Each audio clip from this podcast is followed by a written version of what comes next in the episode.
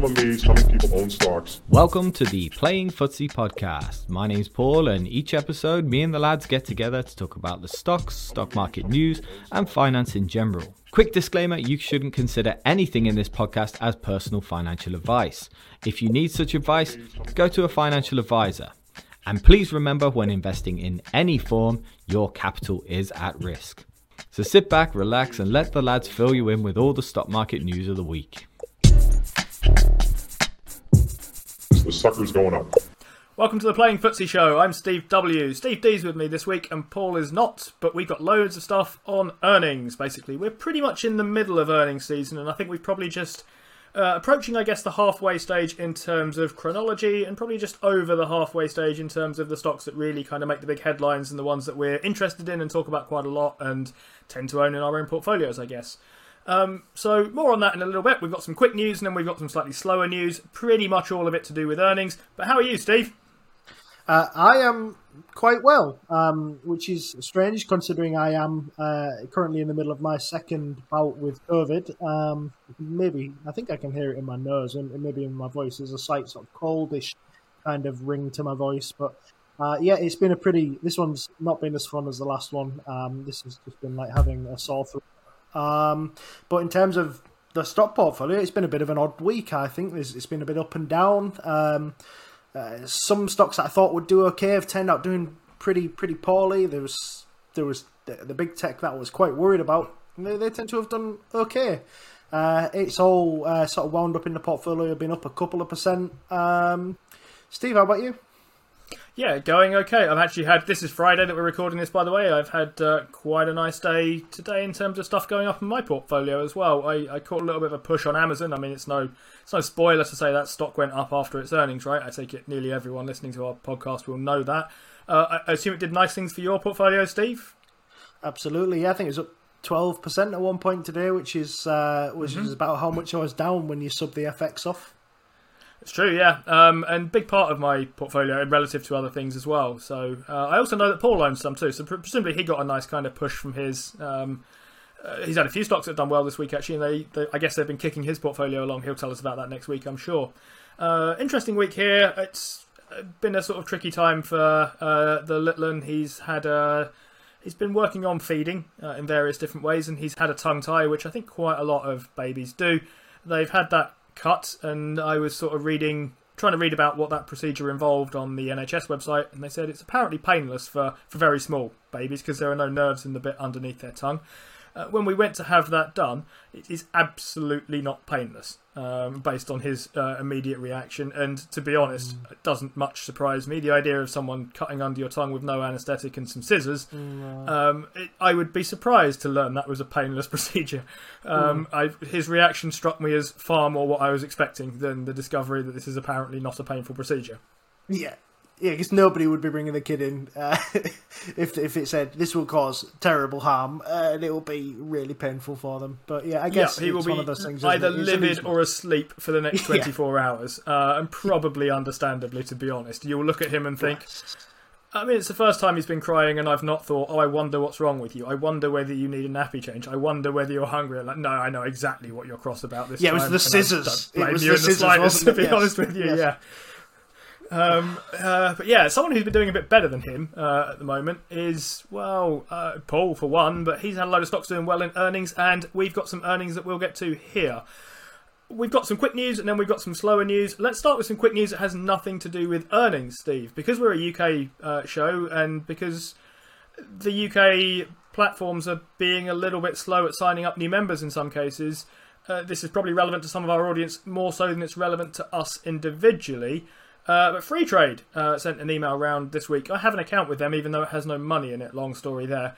Uh, but they, they say I'll be unaffected by this. But they're bringing in a kind of new tier of, um, I, I, guess, account service. They still have their kind of basics uh, thing, which has about 1500 or so security, slightly more than that. You can't have your ISA with them, but that one is at least free.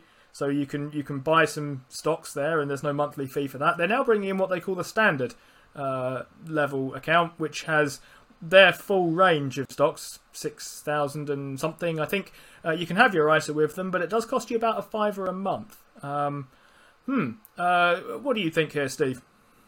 Uh, so I've been snooping around their community, and they can't stop me because uh, they've banned me for a thousand years. So I'll never sign in.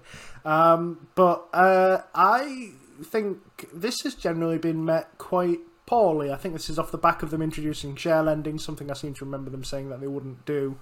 Uh, but now the basic account, the free account, essentially has had about another 3,000 stocks taken away from its universe, um, which is quite which is quite sad. And, and they've got a 4.99 tier and a, a 9.99 tier, which is packed full of things that you know they're not features. Uh, you know, accessing a company's full range of stock isn't a feature. Limit orders and stop losses isn't something somebody should be paying for. Uh, getting customer service isn't something somebody should be paying for. Getting analyst ratings isn't something somebody should be paying for. One of the things is really hilarious. You have to pay £10 a month to get access to the Freetrade web beta, which all of these things are just a nuisance. It's like the, the problem the problem with free traders is that they've not actually invented an original feature in the whole time they've been there. They're like a disruptor that just copies everybody else and puts it behind a paywall. Um, I, I don't know why they have got such a lack of invention. Um, but I just, I mean, I look at this and I, I said it on Twitter that people must be looking at this and thinking, well, why would I pick this over Trading 212? Absolutely nothing there to, to, to differentiate it or make it better than than than going for Trading 212, except to SIPP, I guess. But then you know, why isn't you SIPP with Vanguard or or anyone else? Why would you pay ten pound a month for it? Steve? There's a sip. Um, so, just to update a little bit, there was another email that came around from Freetrade this week. You pointed out this was on the back of them introducing share lending, which they said one thing to be aware of when you have a brokerage platform is exactly how that brokerage platform makes its money, because it has to make money, right? And you need to be okay with the idea that it's going to make money somehow. And that might be by charging you a commission, like, say, Hargreaves Lansdown does, and it might be by lending out your securities, like Trading 212 does, or it might be by charging you a monthly fee, uh, like Freetrade does. And I don't have any view on which of those is better or worse. I just have views on which of those I prefer. Um, and you need to be aware of the kind of ups and downs of either of those. So um, Hargreaves Lansdown is vulnerable to disruption with that kind of model. Freetrade, you will end up paying if you don't do anything. Um, trading 212, the risks that people associate at any rate, rightly or wrongly, with securities lending are fairly well documented. Pick your own uh, choice out of these sorts of things. But it looks to me like uh, I'm always struggling a little bit with, in fairness, across the board, commission free uh, brokerages. Strictly, none of the stuff that Freetrade charges is, I think, a commission. However, if you pay it, uh, or my view tends to be if I have to pay it and it's a monthly subscription rather than a commission, I don't think it really matters. I'm sort of fairly indifferent as to whether I send out a five quid a month in a subscription, or five quid a month in trading fees, or five quid a month in FX fees, or five quid a month in something else. To be honest, if five quid of my money goes from me to them, I'm sort of fairly indifferent as to exactly what mechanism it is that's taking that. Is that mad? Mm. No, that makes that makes sense to me. I think if you're going to charge nine ninety nine a month for an account, you have to kind of reduce the other commissions that come with it. So, mean, Freetrade's uh, FX fee is about three times that of Trading 212's, and when you're paying for the account up front, you kind of hope that that would be you know somewhat subsidized. That that's the idea behind a subscription account. The, the, the subscriptions tend to be far cheaper than the product would have been to buy and use for a year. The subscription uh, it tries to tie you in for you know for for multiple years whereas Freetrade seems to want uh, you know the upfront cost and the fee as well. But yeah i'm not a fan. Uh, steve you don't sound like you're particularly a fan either so I'm not particularly a fan. Um, I've had an account with them because I found out about them before Trading 212 and I never bothered closing it and I occasionally collect a free share in it from someone who signs up to them. They were in a situation, and they might still be that situation to be honest, of while Trading 212 are not taking new subs- uh, new accounts, which I think they've stopped again. I would encourage people to use the Freetrade basic rather than nothing, uh, rather than sitting mm. around in cash or something like that. But um, yeah, I, I don't tend to be a particularly big fan of this kind of thing. But I'm aware a lot of people have Freetrade accounts pretty much for the reason I just described. They wanted a 2121, um, and uh, 212 were not offering them one. Uh, so. I like it yeah, I, I, wasn't expecting that. I wish I'd planned that. That was oh, I'm quietly pleased with myself for that one. But anyway, um, quick bit of news out the way. We're only ten minutes in, so good. Quick news item one is done. Let's talk about earnings. There's been loads of them this week. Uh, some of them have been things like big tech. Uh, Microsoft and Apple have both done very well, um, or at least they've their stocks have responded pretty well. So on the day, Microsoft stock was down by four and a half percent. It got a little push afterwards. Apple's was mainly flat, and it got a big push afterwards. Um, revenues for Microsoft came in slightly under what was expected, 51.87 billion versus 52.44. Revenues for Apple were slightly higher than expected, 83 billion versus 82.8. Uh, both of them were up year over year. Uh, EPS at Microsoft was slightly higher, slightly lower than expected, 2.23 versus 2.29, which was a, a raise of 2% year over year. Apple had an earnings miss. Uh, sorry, had an earnings beat at $1.20 versus $1.16. That's 8% lower than it was a year ago. Always interesting to look at these stocks. Neither of us owns either of these, Steve, Microsoft or Apple. And I'm not going to put words on you for the time being, but we were chatting beforehand, and I don't think either of us has any imminent plan to own either of them. Uh, no, I I still think. I mean, I've thought for quite a long time that Apple has been quite uh, overpriced, but it, it does seem to just keep going up, and it's one of those stocks that I'm willing to just let that let that pass me by. Um, Microsoft, in the same vein, I think that's again for something of its size is quite highly priced, but then it surprises you every year by just just how it, it continues to grow. Both of these stocks we thought would have um, macroeconomic weaknesses attached to them, so they, they might be potentially uh, misses from both of them. But Apple came out strong. Uh, its guidance was just as strong, and they basically said that they don't see any reason uh, why they won't, you know, continue to grow in the next quarter. Um, Microsoft, um, their CFO, came out and was um, really positive about guidance too. Um, I saw Burry had called it the last hurrah, um, but uh, I it's hard to say, isn't it? I think Amazon's guidance was was great as well. So all of these big techs are doing what big techs uh, did all the way through the pandemic, which is just continue. Yeah, so your point about macroeconomic headwinds speaks to the reason that I'm interested in these stocks, even though I don't own them and don't plan to own them kind of imminently. We talked a few weeks ago, I think, about the banks being a kind of bellwether for the economy, specifically the US economy uh, it's always good to kind of have a look at some of the bigger things in any particular sector to give you a feel for what kind of things are moving moving markets there, or moving businesses, sorry, uh, along there. Microsoft and Apple are two good ones to have a look at, both in terms of uh, tech in general and in terms of, in Microsoft's case, business stuff, and in Apple's case, kind of consumer uh, based stuff. Microsoft is, uh, to your point, I think the company that I feel kind of the exception proves the rule uh, a little bit. Microsoft is an old company, and it ought to behave like an old company. It ought to have a massive dividend, nearly no growth of any sort, um, and just be quietly winding itself down, being a nice cash distributing machine. And actually, it's in growth mode uh, still. It's reinvented itself. Um, it's busy acquiring Activision Blizzard. Uh, its Azure stuff is growing and growing and growing, and it's kind of managed to sort of have another lease of life. And generally speaking, this is a kind of Aswath Damodaran point. I'm not taking credit or blame for this, probably credit because it's a good point. Um, this doesn't work well for companies when they try to do this. When old companies start trying to act like young companies, or the other way around, for what it's worth, it tends to be sort of bad news for them. If you have a company that's too young and hasn't set itself up, and it starts distributing out all of its cash, that story generally ends quite badly if you have old companies that keep pursuing growth when growth opportunities are not really there at your kind of size and in your kind of sphere, that doesn't usually end very well. Um, but Microsoft is kind of the the one that defies that kind of trend. I guess it inspires everyone else and makes them think, well, we, maybe we can be young again like Microsoft, right? You've got to remember that Microsoft had a period where it was looking like an old hat business back in the early 2000s. Um, mm. It had a point where its growth had slowed. Um, I think Gates had lost interest, and Ballmer had come in and uh, and done his thing. And then, um, you know, they, they got Satya Nadella in, and he just reignited growth at the company. And they've not looked back from that period, have they? I mean, the the period under um, under Satya Nadella has been has been an incredible run for the company from you know from a big company to a, just an absolutely massive company. I think it's still is it still the biggest company by market cap, or has Apple taken that back? I thought Apple had taken that back. It has changed hands yeah. a few times now, uh, and I remember it being so, on one of your quizzes, not uh, well, actually quite a while ago now. Uh, largest company on the Nasdaq. The correct answer was Apple, uh, but I think it might still be Apple again now. I'm not sure about that though.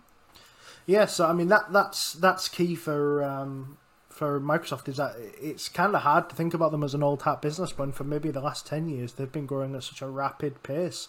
Uh, all they're kind of doing now is supplementing growth by adding extra arms and legs onto the business. So um, Activision is one that they've added on, but you can also remember uh, last year it was Nuance as well that they added on, which was um, 10 billion, and, and we learned um, last week of the get the company that they acquired, Xandr from AT and T. Um, or, Was it called Xander?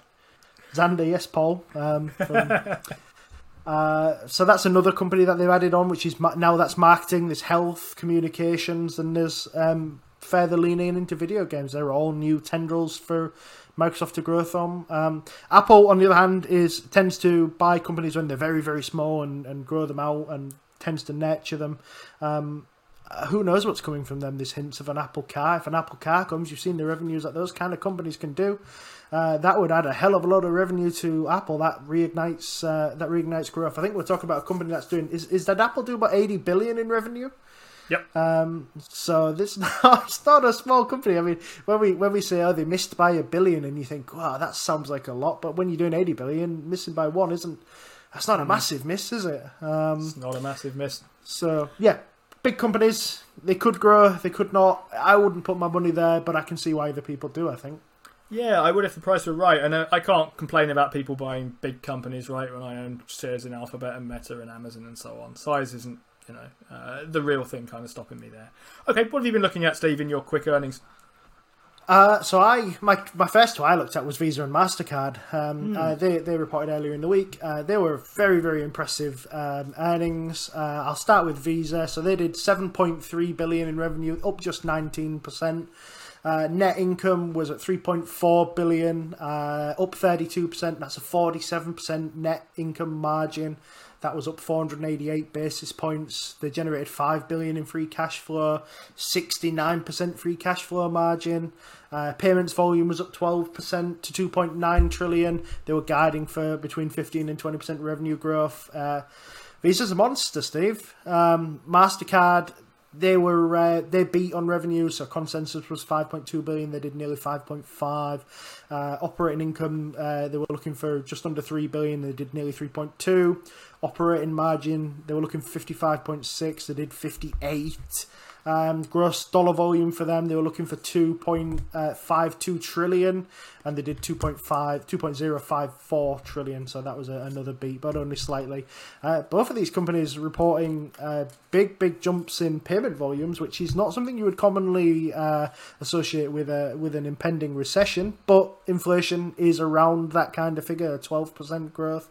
Uh, for quite a few items that I suppose you would be paying with your Visa and your Mastercard, but um, very impressive businesses, Steve. Own either of these? I own neither of them. No, I owned Mastercard for quite a while, and I'm still sort of sat there thinking, why on earth did I sell this, and why did I sell it to buy Visa? Paul owns Visa, I think. Um, I owned Mastercard a little while ago.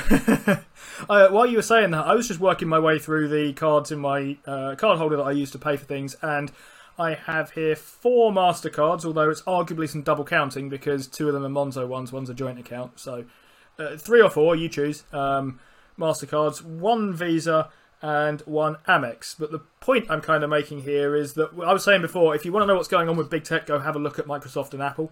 Um, If you want to know what's going on with consumer spending, have a look at Visa and Mastercard because uh, basically, especially now since kind of uh, a during or post COVID kind of world, they have their hand on basically everything that's flowing through stuff. Uh, and they will know whether there's more money flowing through, less money flowing through. You get the general idea. If you want to have a look at how consumer spending is going and use that to inform your view about other um, things you might buy, or just buy these if you want. But the thought is that there's information there that is useful to you more than just about Visa and MasterCard. It's tempting to look at these as I often do, although I haven't recently, and think, gosh, those are great businesses, but they're kind of expensive. Um, they're, I would be surprised if they're not both around sort of 30 ish times earnings or so, which is not cheap. Um, and then kind of give up on that a little bit. But there are there is definitely stuff to be had from looking at these guys from an earnings perspective, even if you don't own the stock and don't anticipate owning them, like uh, like I sort of don't at the moment. Steve, I get the impression you're currently looking up the PE and you're now going to tell me it's 24. Uh, no, I thought it was more than that. To be honest, it's uh, the PE of Visa is actually thirty-five. But when you sat looking at that sort of free cash flow conversion 69% margin of free cash flow is, uh, you know, that that's a business that you want to be paying a premium. And you've really got to look and think to yourself, and like most companies have free cash flow conversion below 20, and they're Mm. at nearly 70. So is a 35 PE too expensive? That's that's the question you've got to answer yourself. But I mean, these are these are premium businesses, and I think I think the problem with them during the pandemic was the rise of crypto, and it felt like an unstoppable force that could potentially disrupt these businesses. And since there's been that massive fall back in sort of the popular the popularity of crypto, I think a lot of people have been burnt by it. Visa and Mastercard look really, really strong again, and anybody who picked these up at COVID lows and has held them on, I think you've got a fantastic stock there. Yeah, so um, Buffett said in an interview at some point, uh, you can see how carefully I reference these things when they just occurred to me, uh, that basically he's made his kind of money by betting against disruption, which isn't to say shorting Cathie Wood stocks, it's to say thinking that actually the time it takes for things like Visa, like MasterCard, uh, and in general, like Rails uh, and so on and so forth, to be disrupted will be longer than you think, and there will be plenty of money coming out of those things because everyone's interested in the new shiny thing. And there are times when those stocks really, really boom, like they did during COVID and so on, when the world looked like a really violently different place, uh, and some things were looking like they were basically dead. Buffett's general idea is that well, look, the pace of change is usually slower than you think, uh, and sometimes that creates kind of opportunities in things that people are expecting to be disrupted and thinking, oh, it's basically the end of the road for this company. Visa and MasterCard is not without challenge by any means, um, but those are the kind of things where you might think, yeah, are they really being disrupted at the rate that they once thought they were? Turns out they're kind of resilient. And actually, I think both yours and my thought on MasterCard at some point was I just looked through my kind of wallet here and I'm with quite a few challenger banks and so on. They're probably a little bit perhaps more um, cooperative, I guess, with new trends and quote unquote disruption uh, than Visa are. Yeah, that's the idea. So in the UK, uh, Mastercard were very cooperative with the fintech banks, which is probably why you've got a few of them in your uh, in your wallet. Um, Chase as well went with uh, Mastercard when they came over. I think Mastercard is they just have the better tools for startup banks. I think they're a little bit more sort of tech focused, where um, uh, and uh, ready to integrate and help out with these these small banks. Whereas Visa, I mean, you can see they're almost double the size in terms of payment volume. Probably think that these smaller banks aren't going to make too much of a dent. Uh, we'll let Mastercard keep busy doing that, and, and we'll just chase the big customers. Mm. So yeah, Mastercard and Visa are a couple of interesting ones to keep an eye on for reasons not necessarily to do with the company. That's why we kind of follow these for earnings purposes. Here's a couple more that I'm interested in. Uh, these don't really tell me anything about broader economic trends, but I like these because they're both terrible earnings and they're both things that I think in recent times people have said absolutely ridiculous things about. Uh, so this is what I think about them. This next pair is Intel and Teladoc. Um, so neither of these had very good earnings reports. Intel uh, fell 8% on the news it was down on the day. Teladoc was up on the day by about 7% and then fell back about 24%. Uh, so in the case of Intel, it posted 15.32 billion in revenue, which was a miss, aiming at 17, or just under 18, basically, uh, and 22% lower than last year. 29 cents in earnings as opposed to uh, what was supposed to be 70 cents in earnings. So it's quite a big miss and down 76% from last year. Uh, Teladoc, 592 million in revenue, is higher uh, than anticipated and 18% higher than last year. Then posted a 44 cent loss compared to a 64 cent loss anticipated, which was, of course, lower uh, than last year. Lots going on with these two. Here's the reason I like them, um, uh, and I like to look at them because I'm still very much at a kind of early stage in my investing and thinking about businesses. And I think what I'm reminded of here is that for any stock you like, and it can be Intel, or it can be Teladoc, or it can be Apple, or it can be Mercado Libre, or it can be whatever, if you take someone who idiotically says it's going up and someone who idiotically says it's going down, one of them going to be right, and that doesn't make them clever uh, in either particular way. So I've heard over the last year or so, and perhaps a little bit more than that, various ridiculous reasons for thinking that Intel is going to be great, various ridiculous reasons for thinking Intel is going to be terrible, various ridiculous reasons for thinking that Teladoc is going to be amazing, and various absurd reasons for thinking it's a disaster. Um, and I get the impression that what I'm sort of seeing at the moment is a little bit of self selecting out uh, in this market. So the people who said, see, they're terrible on both sides, even if they're completely wrong about the reasons why, in some cases, these things have done really, really badly uh, at the business level, uh, all of a sudden they're feeling incredibly pleased with themselves. Um, and uh, the Intel story in particular is one that kind of catches my eye. That's not to say there aren't people with very good and very interesting and very important things to say about these things, but um, I am reminded of the idea here of look, if you take the up and I take the down, one of us is going to be right next week uh, when we come back to check out this stock. And it doesn't really matter what stock we take, basically. If I say long everything and you say short everything, you're going to be right sometimes and I'm going to be right sometimes. And it doesn't mean any of us had any insight into anything whatsoever. Uh, your thoughts here, Steve? Either of these? Uh, yeah, so I, have listened to the uh, Teladoc earnings call. I always listen to the Teladoc earnings call. I think it's um, an interesting kind of call. Um, they do give some pretty good insights into just really how the how um, the employment figures are looking. Really, TDoc needs a strong uh, job economy, uh, especially at big tech, because they're the kinds of companies that will uh, that will employ a TDoc services. Um, I didn't think it was the worst report in the world. The stuff that I wanted to see was looked okay to me. There was a there was a beat on consensus on revenues, a beat on consensus on gross profit, a beat on uh, consensus on gross margin, a beat on adjusted EBITDA.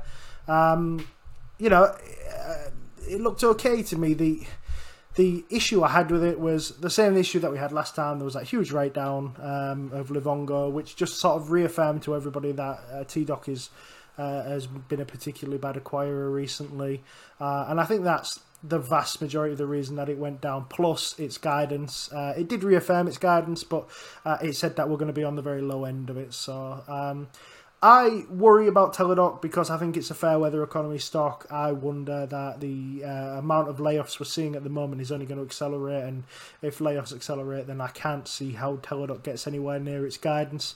Intel uh, was was a shit show. I, I, I just did not expect it to be anything like this. I mean, just pulling up its consensus, it missed on revenue by 15%. It missed on data center by 24%. It missed on client computing by 12.5%.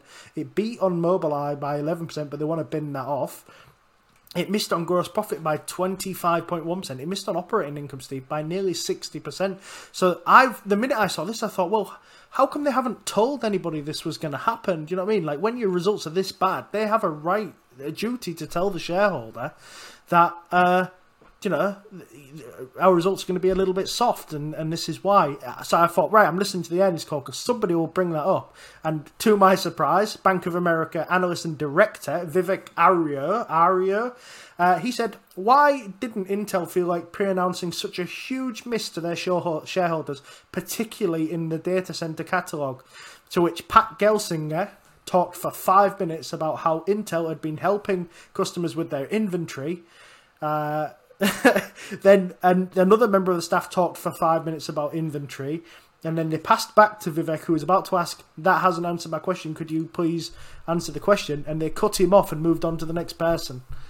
It was hmm. absolutely awful, and and Intel to me uh, is uninvestable at, at, at, at these rates. Um, this this looks dreadful.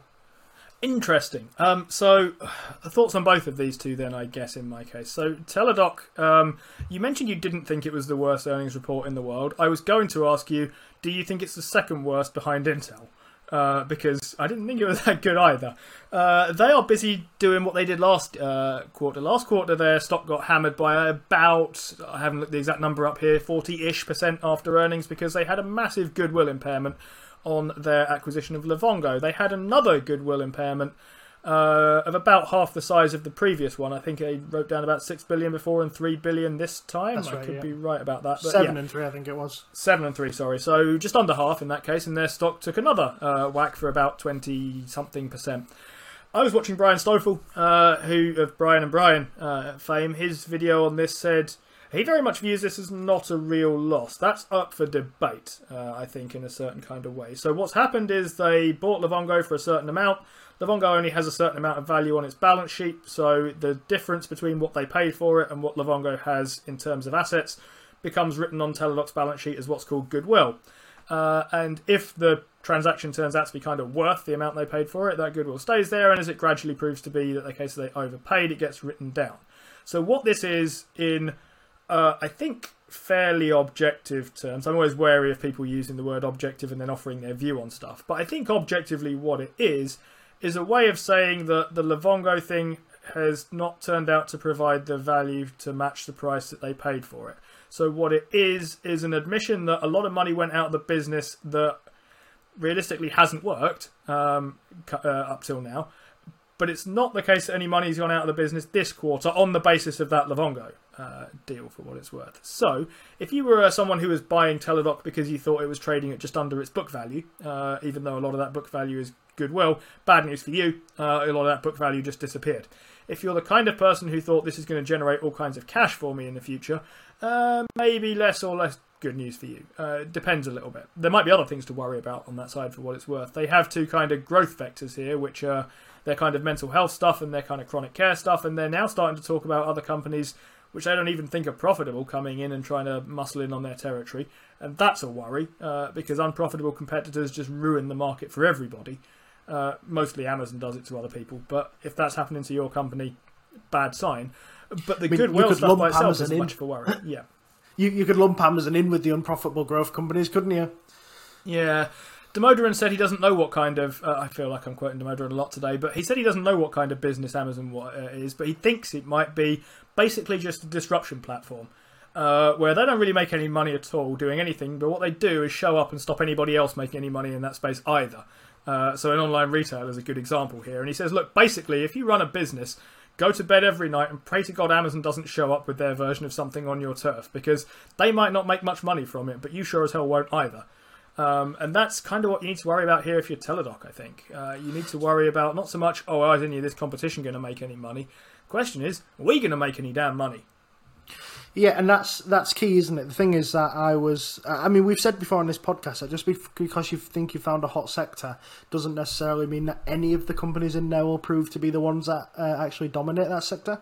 Uh, there could be other companies that come along and do it in the future. Um, Teladoc have got a point with these VC-backed companies coming in and, and stealing their um, stealing the dinner.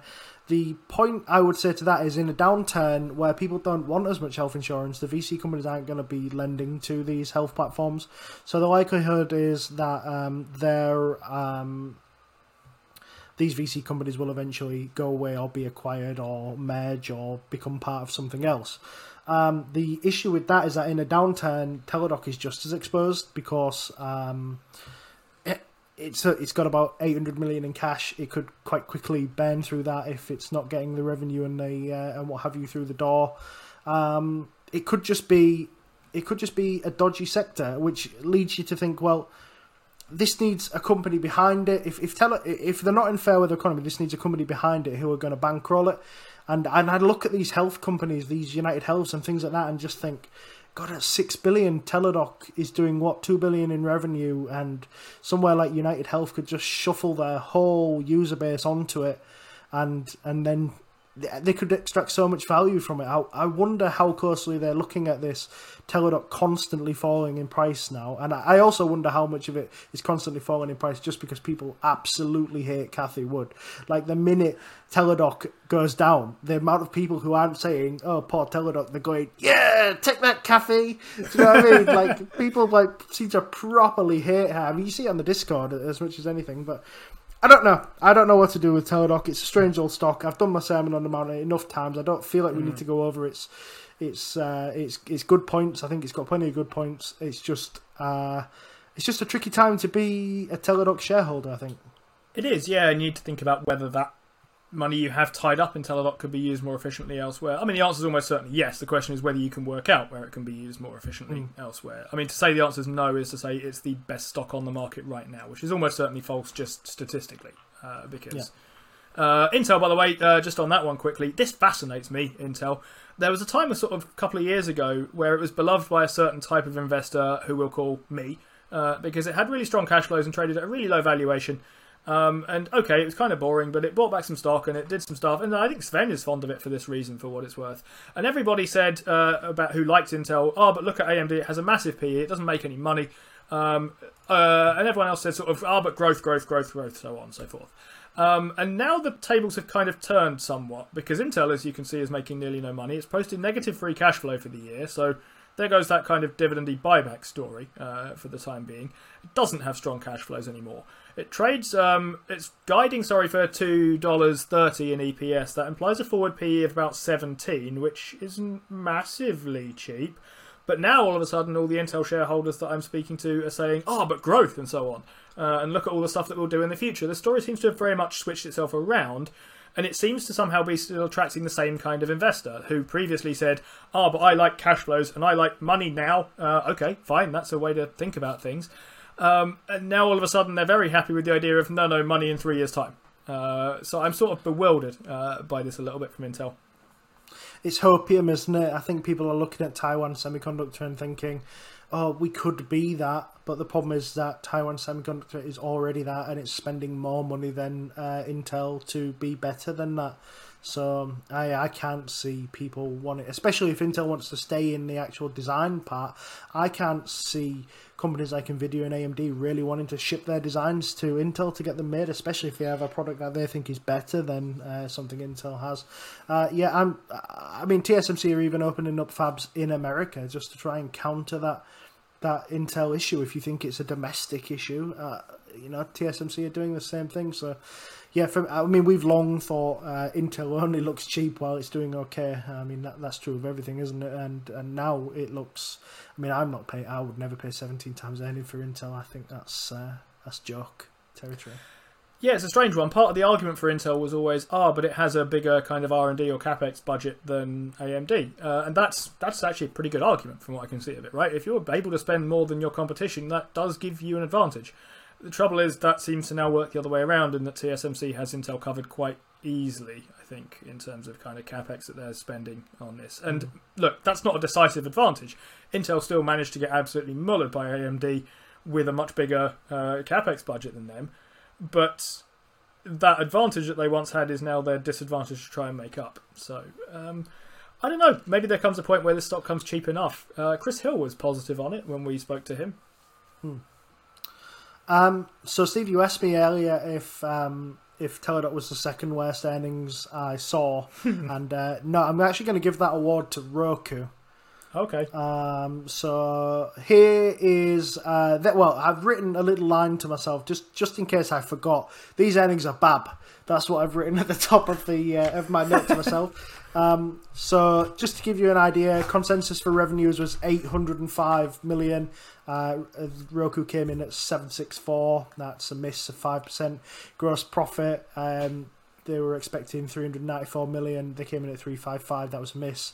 Gross margin was expected 49. They came in 46.5%. That was a miss.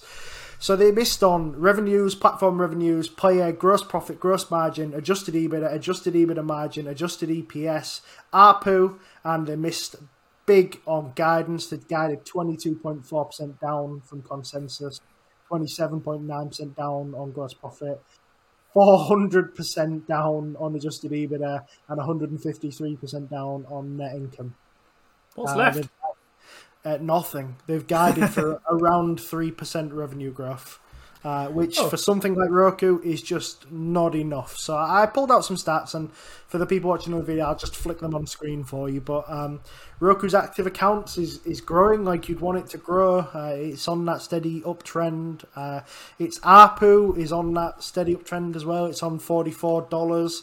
Um, from from the customer side of it, what you're extracting from the customer, it, it looks pretty good. So I watched Brian Stoffel did a pretty decent review of Roku. He's pretty fair of it. He said, uh, and I quote, "The results for advertising companies like Google, like Snap, and like Roku shows me that there's a hierarchy."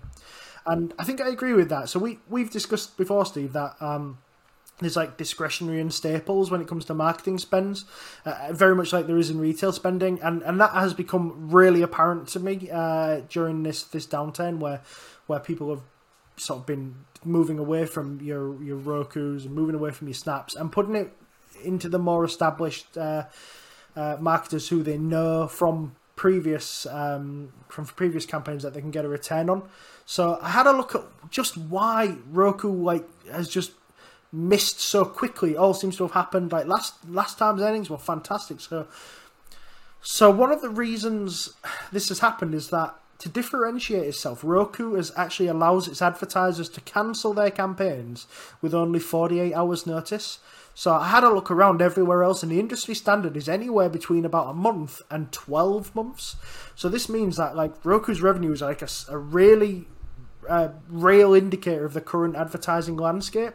So in poor times, this is going to like just shoot up and you're going to think this is amazing. But in west times like people can literally cancel advertising on a whim which is great for people who are advertising but not so great for shareholders. So look i've exited this position. Uh, i took my licks on this one. I think this is too risky now uh, having found that uh, stat out. I, I would never even thought to have looked for it because uh, yeah i just wouldn't expect to have 48 hours. That's, the idea of having uh, a little bit more comprehensive look into and understanding how, how the business runs. I guess I, have just totally missed it. I think uh, Roku at the moment is a B tier advertiser that has the potential to become an A tier advertiser. But I don't want to be in a B tier advertiser when people are pulling advertising out of the market, and that is essentially what Roku uh, Roku's whole business is built on. That's really, really interesting. So I was uh, listening to something the other day on basically the evolution of kind of marketing from uh, paper impression through to paper transaction, basically, and so on. And you see the risk gradually, gradually, gradually shift over to the kind of platform provider, where uh, the kind of advertiser says, "Look, um, I'll pay you per." Uh, first of all, just for space, then for impressions, then for clicks, then for um, transactions, and so on. I, it's a bold move from Roku, right? Uh, if they can, really if they bold. can make it work, uh, offering you the flexibility to say, "Look, if you don't want us to run your ad, just give us 48 hours notice and we're done." Rather than having that kind of tied up and, and locked in. Um, is their balance sheet any good in a kind of downturn? This is where you start worrying, right, about companies that uh, put themselves under pressure in this sort of situation. If they've got debt that they need to service, then they need to not find too many of their stuffs getting cancelled.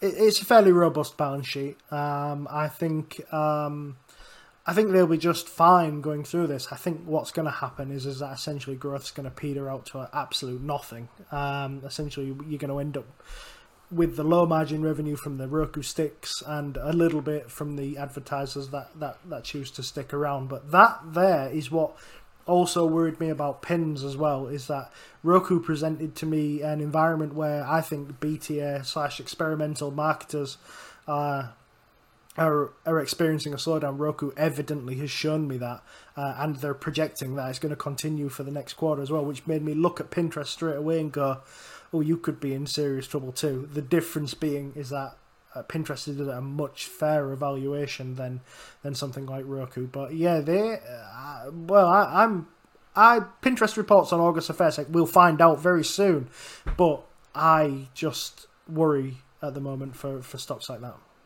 Mm, so uh, just jumping in very quickly then, we'll turn what was going to be a longer one into a shorter one because I'm looking at the clock and we're approaching three quarters of an hour with our kind of quick news uh, for the moment. But Meta Platforms, which is probably an A-tier advertiser, they've had some issues trying to uh, attract people lately as a result of Apple, although they announced that they're attempting to use some AI to get around that a little bit. That's probably a work in progress.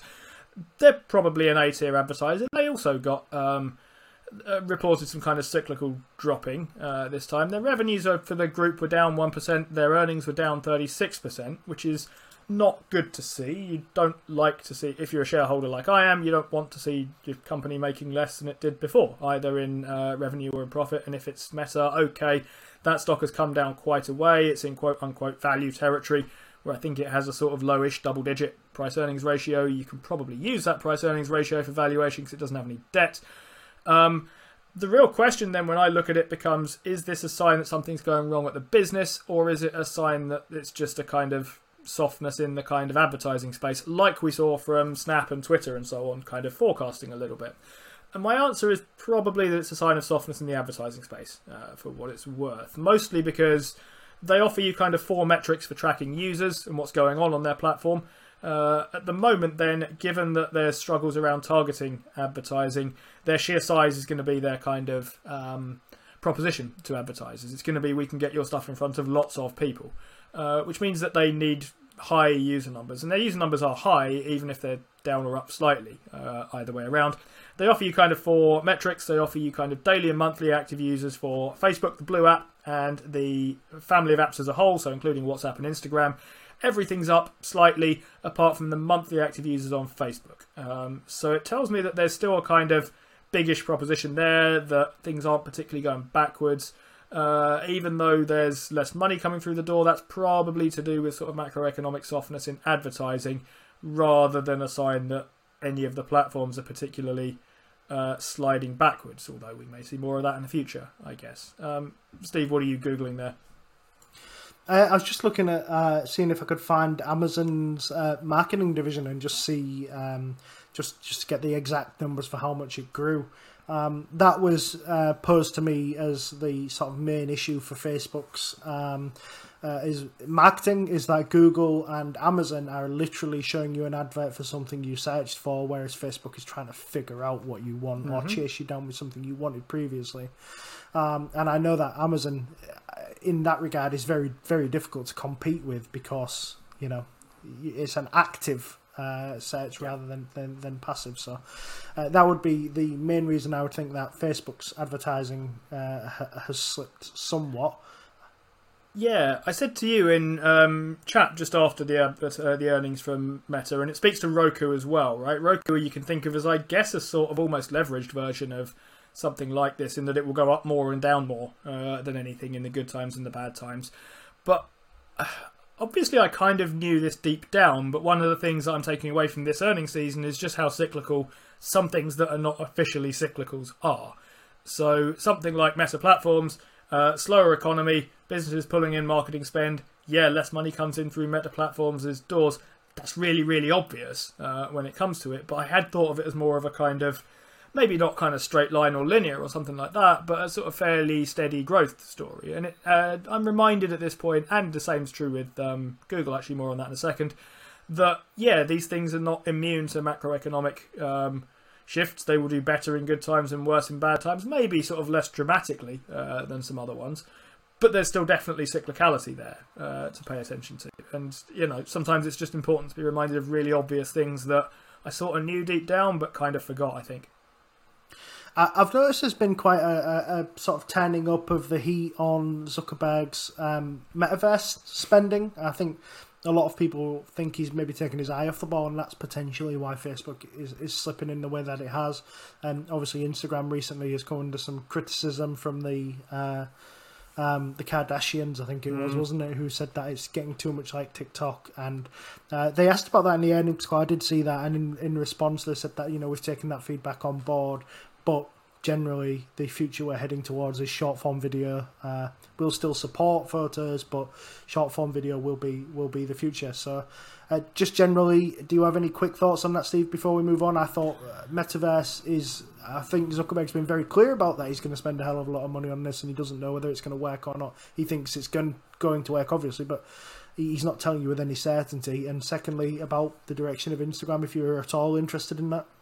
I'm not interested in the Kardashians as a general rule. However, uh, it's one thing for me to be sneery about them in the sense that I don't want to follow them on Instagram because I'm not particularly celebrity enthusiastic.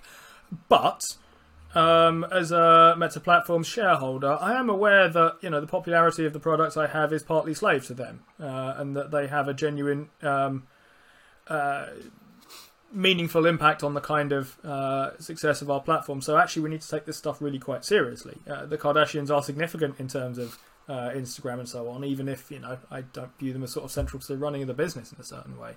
Uh, so yeah, I've got um, some pretty interesting stats on Google. Um, I thought their ratings were pretty good, to be honest. Um, revenue came in at just under 70 billion. It was up 13% year on year.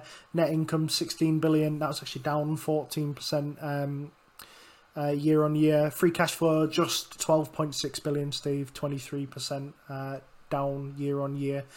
Um, services revenue was up 10%, ad revenue was up 12%, search revenue up 14%, YouTube revenue up just 5%, which again is showing you weakness of the advertising. Network revenue up 9%, and cloud revenue was up 36%. Um, some particular highlights: the earnings calls really worth a listen. Three analysts in a row trying to get Ruth, uh, CFO Ruth Porat, to give them a guide on how Alphabet sees the economy, and Ruth just keeps batting it back with, "That's your job." Um, so my thoughts are the growth looks like it's slowing on the face of it, but I think these figures are lapped with some absolutely crazy quarters um, uh, in comparison.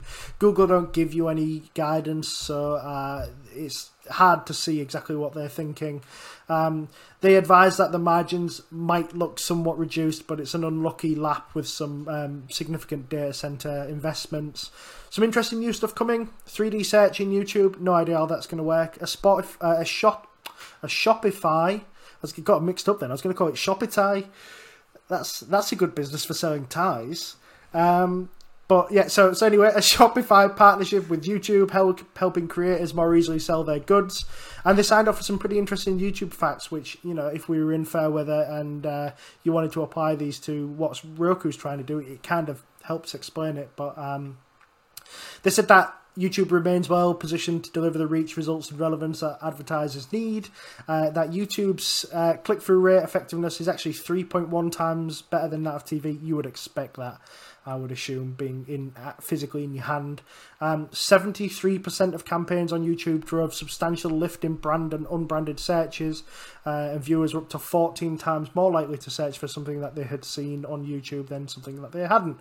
So uh, I thought Google's earnings were pretty good, Steve. Anything you want to advance on that? No, not really. I mean, there's a couple of general points about Google here. I mean, when I look for these earnings, I'm not particularly fussy about the exact number versus the exact expected number, partly because I, apart from stealing other people's stuff, whether it's management or analysts or whatever, don't really have a view on exactly how much money I expect them to make in any given quarter. I'm not that fine grained on this sort of thing. What I do expect is for the business to keep doing what it does. And the reason I own Google is because I think it's a cash machine. Um, and just basically the kind of Google stuff is a, a cash machine. Alphabet, I heard someone complaining the other day that it is very much not a diversified operation. Um, it comes all out of its kind of Google stuff. They are busy building out the kind of uh, institutional side of things. Sure. Um, I think there's kind of puts and takes for that, for what it's worth. Here's a feature of a good thing about being undiversified, and it maybe speaks to Amazon in a second. But if you diversify Google stuff with another kind of income stream or revenue stream, it's likely to be lower margin, likely to be lower quality. So now, do you want your kind of high quality operation being diluted by lower quality stuff? Genuine question. Uh, maybe the diversification's worth it, but I do think there's a case to be made here for thinking in the way I think about it is actually, I'm quite happy with what is a very, very strong business, and let's not pollute that with weaker stuff. If we had other stuff, I'd be more in favour of spinning it out again, to be honest. Yeah, and there were some interesting things coming along. Um, the the data centers for me, they're growing at quite a rapid rate. They, they did a lot of talk about the tools um, and their investments into computer science um, that they're doing basically to help grow the features on, on Google Cloud. They also talked a little bit about Waymo that that now has a license to operate in. Um, mm. in a, in a, I can't remember what jurisdiction it was in, but uh, it does have a license to operate, which is strange because Tesla's supposed to win that race and it's now third. Uh, and they're not officially either. Um, but yeah, I just thought it was uh, uh, just this is just Google, isn't it? This is just what Google do. They're they're the they're the kings of marketing. Yeah, I sort of in principle refuse to listen to any of the stuff about Waymo because I refuse to treat it as part of my kind of investment thesis because there was a time when it was just so much of people's investment thesis about a hmm. year or so, 18 months ago. Uh, when there was the kind of when EVs were really, really kind of in vogue, and nearly all of them were going public by a SPAC and so on. Um, but yeah, Waymo appears to be making good progress. I'm not an expert in this kind of thing. I stay well away from the auto sector generally if I can help it. Um, it strikes me as a market I don't massively want to be in, but it would be a nice bonus uh, if Waymo hmm. did something good here. Okay, um, let's talk about things then that are also very good businesses attached to, well, less good businesses, or at least in terms of efficiency anyway. We have different views on Amazon, I think, but Amazon done good. Uh, Amazon pushing our portfolios along today, Steve. Yeah, definitely. It's had a, a, a pretty decent looking uh, earnings report. I think people were very worried about Amazon because uh, they were expecting its marketing to struggle. They were expecting um, its retail arm to struggle, especially with Prime Day not being in these figures. We know Prime Day was good, um, but we know that that's actually in the in the previous month. Um, and and it and it just delivered. Um, I mean, revenues grew at ten percent in constant currency, at seven percent when you adjust it down year on year, which is really good when you consider the size of Amazon's company and how much it grew last year. Um, this was a 2% beat on consensus. Uh, sales grew and beat in America, declined a little bit in the EU. Some of this is currency, some of this is pockets being uh, squeezed. Um, AWS was a monster, brought in 20 billion of sales just in the quarter. That gives it an 80 billion run rate, up 33% year on year. It's still a trillion dollar business if they spin that out. Um, they beat consensus on gross profit, gross margin, operating income, operating margin. So you know, to me, that that's a decent quarter, Steve. Yeah, it features another bit of Rivian write down um, stuff for the stock that they own. Again, there was more of this last quarter, and there's uh, a little bit more this time around. They're not the same business at all, but this is similar to the Teladoc thing, uh, just in terms of investments that have at least in terms of the balance sheet, uh, gone bad uh, in a certain way.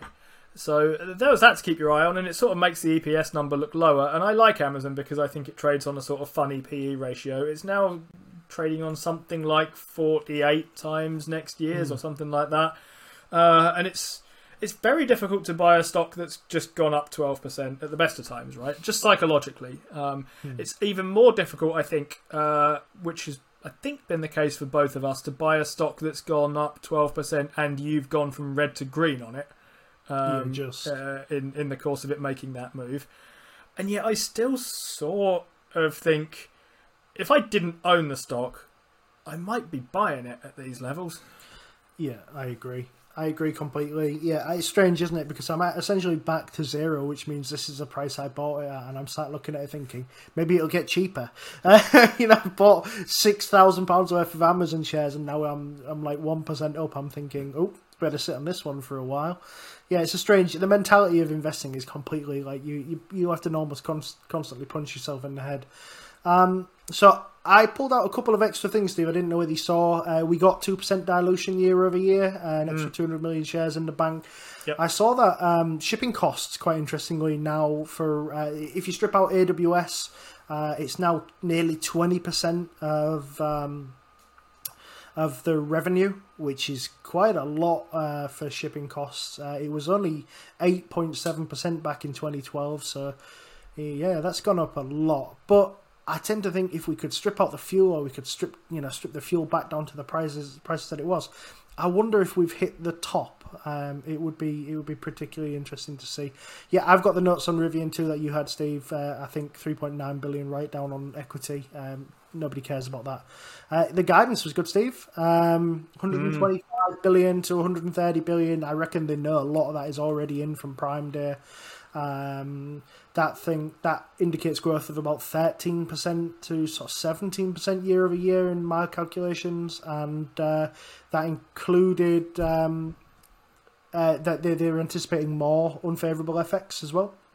Uh, operating income uh, was was expected to be between zero and three and a half billion, which is like the widest range I've ever seen.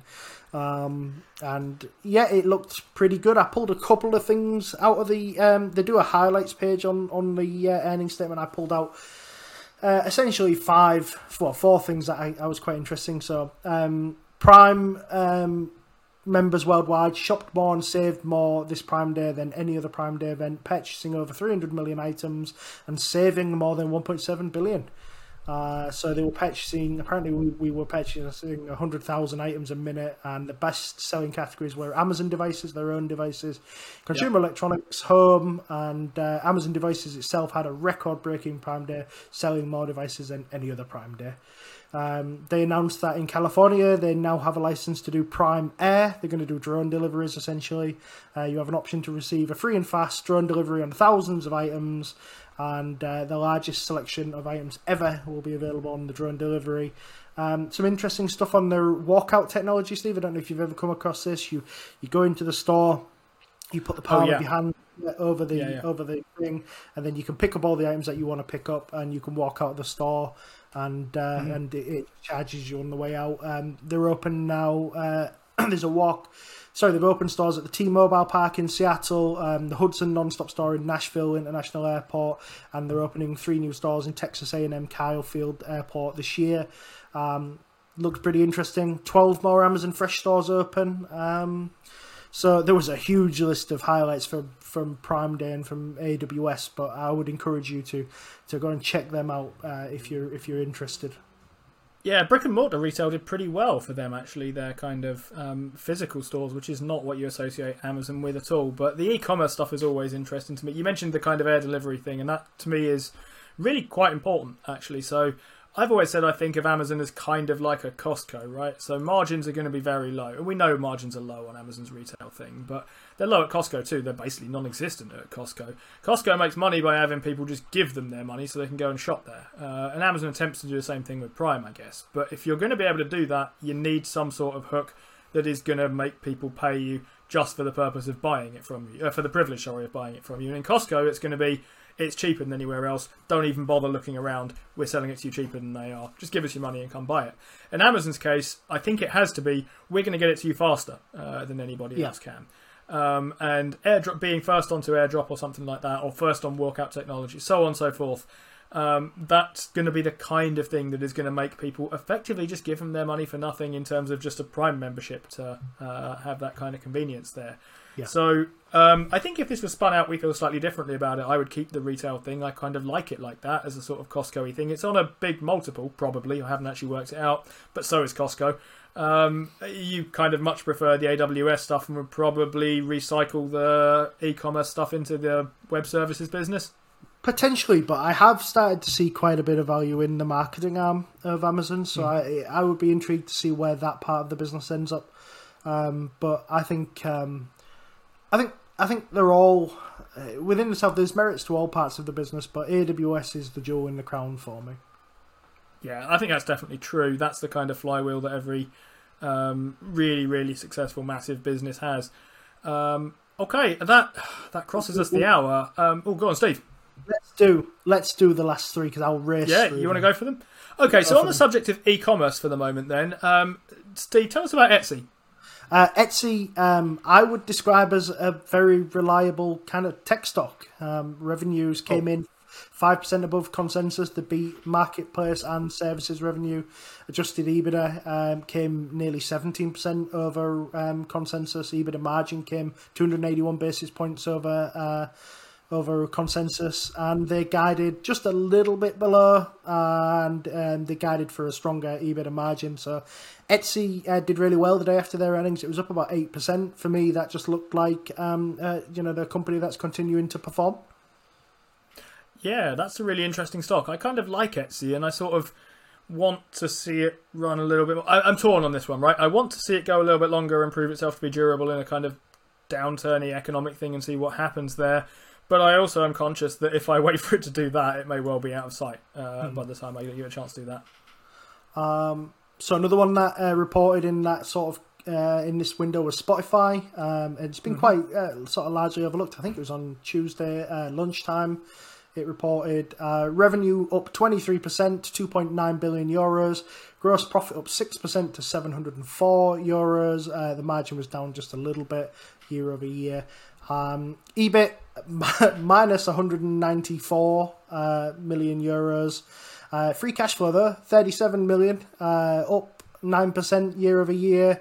That's about a 1% margin. A couple of stats I caught pulled out um, of the um, earnings call. Uh, they think they're going to have a billion users by 2030. They didn't actually give you the mix of premium and not, but they think they'll they'll be able to attract a billion users.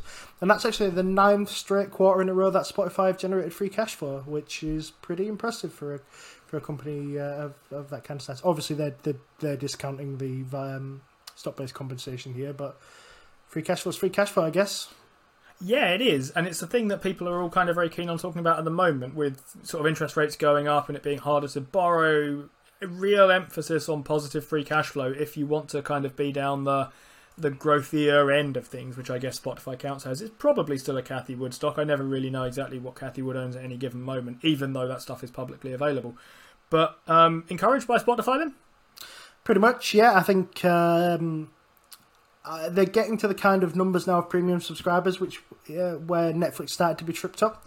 Uh, but the the beauty of Spotify, I guess, is that they offer the longer free trial. Plus, they offer um, the crap the crap ad supported version, which everybody hates, and um, uh, and a real reluctance to increase the prices. So it would be interesting to see just how Spotify's premium subscribers, if they can drive through that that kind of like where Netflix has got caught up a little bit and and see where they end up. Okay. Um, let's uh, go last one then. You were looking at Kering, and I was not surprised by what you found on this, but do tell. Uh, Kering had a very, very good first half. Um, group revenue was at 9.9 billion euros, which is up 23% year on year, uh, 16% uh, like for like currency. Um, operating profit was 2.8 billion euros, up 26%. Uh, operating margins at 28.4%. All of this while Russia's locked out of the market. Uh, China is pretty much locked up in the homes. Um, Kering said that in their report, Gucci, which is their largest brand, uh, was essentially flat, only up 4%. It's pretty big in China. It was pretty big in Russia, so that explains that. Uh, exciting times ahead, I guess, if China curbs COVID quickly. Saint Laurent grew sales 42%, Bottega 18%. Um, I don't actually know how to pronounce that. Is it Bottega? Could I would have pronounced it the way you first pronounced it, which means Okay. that since I'm as much of a Philistine as you, it's probably different. Yeah, and there was also um, Alexander McQueen, Balenciaga, Boucheron, and Pomellato. They're the other little fashion houses. They grew at nearly 32%. Uh, they've bought back 650,000 shares, about 0.5% of their outstanding. They're going to generate about 4 billion in free cash flow this year, so quick maths. Uh, that's about 17 times free cash flow. Uh, fashion conglomerate firing on all cylinders. I'm not surprised by that one. It's a kind of high end fashion conglomerate as well, right? So uh, I did see in the week uh, that LVMH done pretty well, and I sort of associate those as aiming at the same kind of target market. So just to kind of finish where we started, I guess, a little bit. Stuff like Kering, stuff like LVMH gives you a feel for how the sort of high end uh, uh, consumer is doing, and things like. Um, Dollar General or that kind of thing, I suppose, give you a feel for how the kind of I want to say lower end, but um, uh, you know, people who shop kind of down what you mean, towards yeah. the more price conscious um, uh, end of things are doing. So keeping an eye on those gives you a feel for how different parts of the economy are kind of moving. Uh, LVMH and Kering are both fairly international, right, with their kind of brand power. But um, I guess that's a reason for being interested in these stocks, even if you don't own them, as I don't own either of these. You own Kering, Steve? I do. I actually doubled my position on the back of the earnings as well, quite begrudgingly because they shot up a little bit. But uh, I just thought they were a very impressive earnings report, and I don't think, as much as it is difficult to average up, I don't think that price is particularly egregious. I'm intending to have a look at something in this space. I was impressed by LVMH uh, for what it was worth as well. But uh, that's our show. Um, we didn't really do the quick earnings and the slower earnings. We sort of did the quick earnings and then even more quick earnings, even though they weren't really that quick. Um, thanks for listening anyway. Uh, we'll be back hopefully next week with Paul and probably yet more earnings. But if something else important happens, we'll let you know about it. Uh, if there's anything you want us to talk about, let us know in the comments, and we'll see you next time.